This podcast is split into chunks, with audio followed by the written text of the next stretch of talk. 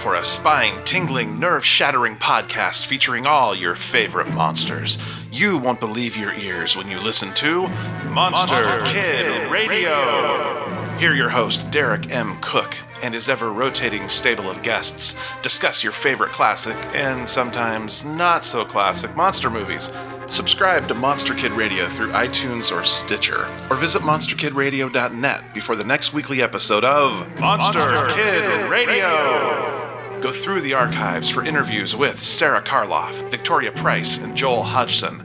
Listen to discussions about movies like Creature from the Black Lagoon, Island of Terror, and King Kong. And don't forget convention coverage from Monster Bash and the H.P. Lovecraft Film Festival.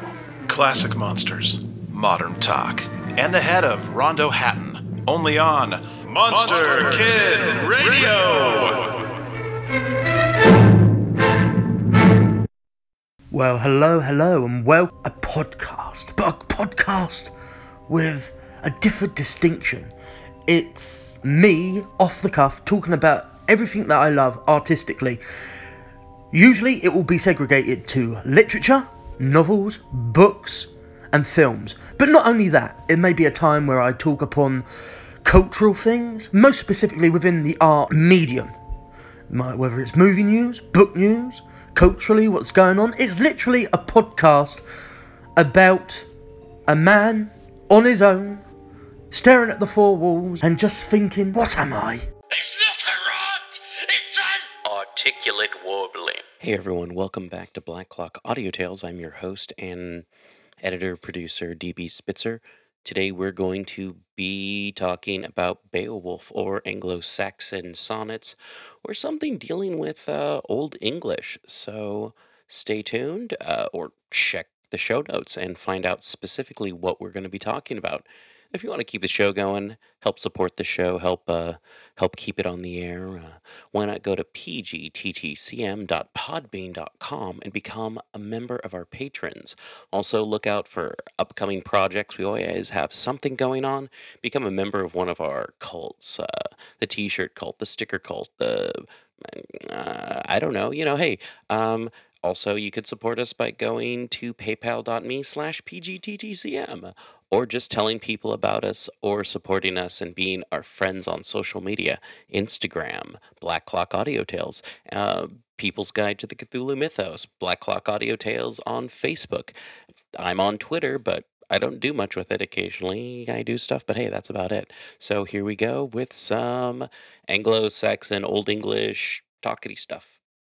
Sonnets 90 to 98 and conclusion. 90. Edward was the son of Ethelred and Emma, the sister of Robert, Duke of Normandy, the father of William the Conqueror.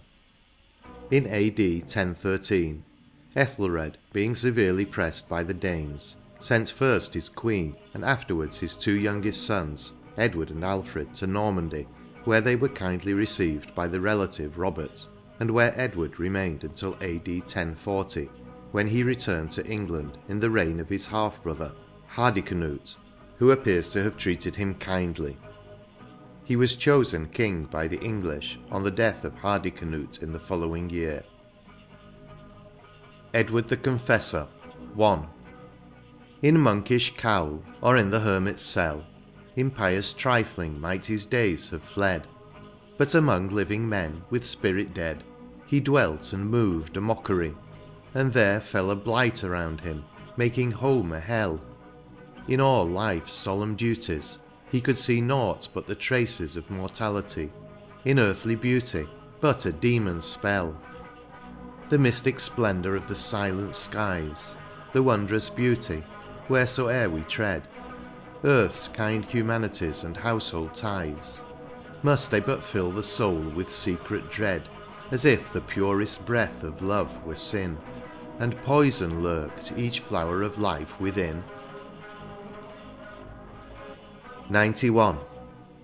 Weak in intellect, alienating the minds of the English by his attachment to Norman favourites, expending money on relics and churches that should have been spent in fortifying his kingdom, Edward paved the way for the subversion of the Saxon dynasty.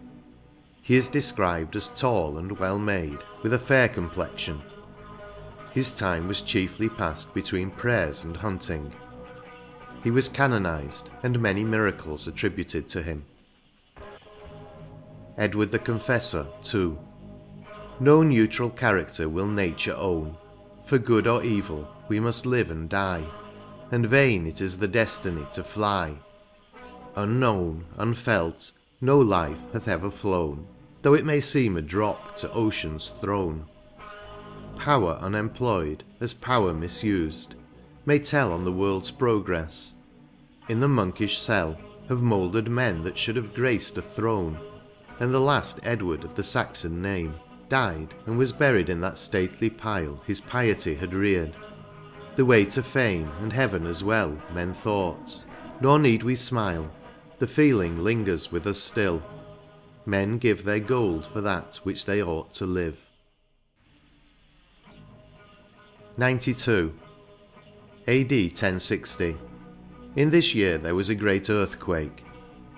AD 1066.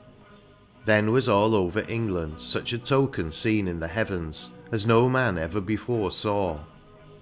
Some men said that it was Cometa, the star, which some men call the haired star, and it appeared first on the eve Litania Major, the eighth before the calends of May, and so shone all the seven nights. Anglo Saxon Chronicle. This comet is represented in the Bayeux Tapestry. It appeared in the year in which the Battle of Hastings was fought. The Eventide 1. The night was closing round the Saxon's throne. The signs of change were all around, Yet few from the right omens faithful augury drew. There was no omen in the hollow moan Of blighting winds in summer, or the tone Of earthquake, or of tempest, yet with fear These shook the unthinking as they reached his ear With fearful tidings of a land o'erthrown.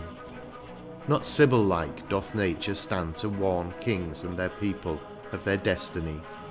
She wraps her head in clouds by mountain tarn, But there she speaketh but of deity, And the immortal, not of earthly things, The fate of empires or the doom of kings. 93. AD 1054. This year went Siward the Earl, both with a ship force and a land force, and put flight to King Macbeth. But his son Osborne and his sister's son Siward, and some of his house carles, and also of the kings were slain. And in this year there was so great a murrain among cattle as no man remembered for many years before. Anglo Saxon Chronicle. The Eventide, too. Pale Famine with her nerveless hand had stood by many a forest home, And Plague had spread her dark wings o'er the marts where merchants tread, And War had quenched the noble's hearth in blood, And the best ships were sunk in ocean's flood, And strangers stood around the monarch's throne Who loved their country better than his own, That king too pious to be just or good. These were the omens that men should have read, And some there were who spelt the signs aright, And saw the crown upon the Norman's head, And the dark battle field of Hastings' fight. A people's common deeds and words are signs, The future's prophet asks no plainer lines. 94. That it was the wish of Edward the Confessor that Harold should succeed him is expressly stated in the Saxon Chronicle. His character was full of promise. He had on many occasions showed great talents, moderation, and undaunted bravery. He was beloved by the people, and had made himself feared by the turbulent nobility. If Harold had not fallen, the fight of Hastings would have been but a barren victory to William, but his death left the English without a leader suited to the emergencies of the times. Harold won. And now there rises from the shadowy past A kingly figure on whose mournful brow The Norns have written doom. And who art thou? Of a wrecked bark the tall but shattered mast Of England's Saxon kings and heroes last, The embodiment of systems passed away, The type of principles some far off day The Anglo Saxon will to death hold fast. A herdsman's grandson, but a people's choice, Harold, thou hadst a right divine to reign, a right divine to die. There is a voice that never speaks from patriot graves in vain. Thy single arm thy country could not save, and the throne was less noble than the grave. 95. And William came against him, Harold, unawares, before his people were set in order. But the king nevertheless strenuously fought against him with those men who would follow him, and there was great slaughter made on either hand. There was slain King Harold, and Leofwin the Earl his brother, and Gurth the Earl his brother, and the Frenchmen had possession of the place of carnage, all as God granted them for the people's sins. Anglo Saxon Chronicle. Harold too. Amid the bloody haze of Hastings' fight, the Saxon sun went down when Harold died, and his brave brothers perished at his side. He who from chaos order draws, and light to spring from darkness, maketh right of might in a world's history. But no finite power, whose sight and sway are bounded by the hour, to claim such high prerogative hath right. Years of oppression passed, and race with race waged fierce unceasing war. Peace came at last, when time had softened down each hostile trace. But was there progress till the warfare passed? That Normandy to England joined, became her curse, almost her ruin, not her fame. XCVI. It is said that Gyda or Gytha, the mother of Harold, offered to William the Conqueror the weight of her son's dead body in gold if he would give it her to bury, but that he refused. AD 1067. This year Harold's mother Gytha and the wives of many good men with her went to the steep Holms and there abode some time, and afterwards went from thence over the sea to St. Omer's. Anglo Saxon Chronicle. The mother of Harold. Around that grief struck woman silently they stood, Yet gave her not of words or tears, For each one had her load of woes and fears, Beneath whose weight she bent. It was the tie of sorrow, scarcely that of sympathy, That bound the orphan and the widowed bride In that dark hour to childless Gytha's side. She raised at length her sunk and stony eye, And gazed her last on England, and farewell Came deep and hollow from her moveless lip. I cannot bless the land where Harold fell, And where the cup of woe to its last sip The mother drained, nor will she curse where rest Her children's graves, and where she once was blessed. XCVII. Harold fell by the great standard that he had defended to the last, as the shades of an autumnal night were closing over the field of Hastings. The force of the Anglo-Saxons was very inferior to that of the Normans, one author says not more than a fourth. They had engaged and defeated Harald Hardrada and the Norwegians a few days before. So fearful were the monks of Waltham Abbey that the battle would be fatal to Harold, that they sent two of their number, Ursugod Knopper and Aelric the Childmeister, to the field to secure his body if he fell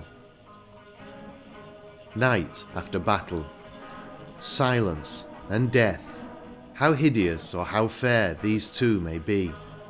Soft as in angels' sleep the dead may look, and grief forget to weep.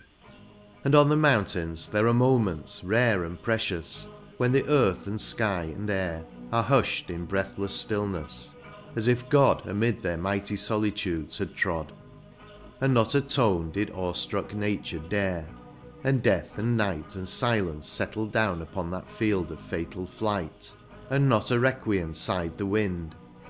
With sullen frown the clouds hung moveless o'er the accursed spot, but bursting storms less fearful had seemed there. The death was doom, the silence was despair. 98 in England, the conquering race have been fused into the conquered. The name of conqueror can, however, scarcely be applied with propriety to William, who waited until the people, left without a leader fit to govern so distracted a kingdom, offered him the crown on condition that he swore to govern them according to their ancient laws. And it was not until that promise, unfaithfully kept by himself, was gradually observed by his successors, that peace was restored to the land. The Anglo-Saxons Conquered, but unsubdued in spirit still, the sullen Saxon tilled the Norman's field. Chained down to earth, he still refused to yield. The conqueror's foot could never crush his will. With a slave's hand he might his tasks fulfil. But no slave's heart was his, and daily toil Wound not around his soul a deadening coil, Its higher hopes and faculties to kill. And so the conquerors had to yield at last, E'en to the conquered language, laws, and name. And as their sons in freedom grow, that past Is looked upon with reverence, not with shame. And hearts that beat beyond the Atlantic tide Turn to that far off time with love and pride. Conclusion. And now the task I planned in days gone by Is finished, and I turn mine eyes once more From their long looking on the things of yore Unto the future's veiled mystery, Or all the pressing present, wherein lie The truth grains of that past, atoms enwrought With stately forms, or household words and thought, And mixed for aye with England's destiny.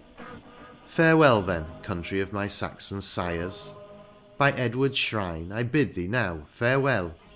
In thee were lighted first those household fires, Where loving hearts and truthful spirits dwell. Each summer glade beneath the forest tree To me, old Saxon land, shall speak of thee. End of Sonnets on Anglo-Saxon History by Anne Hawkshaw.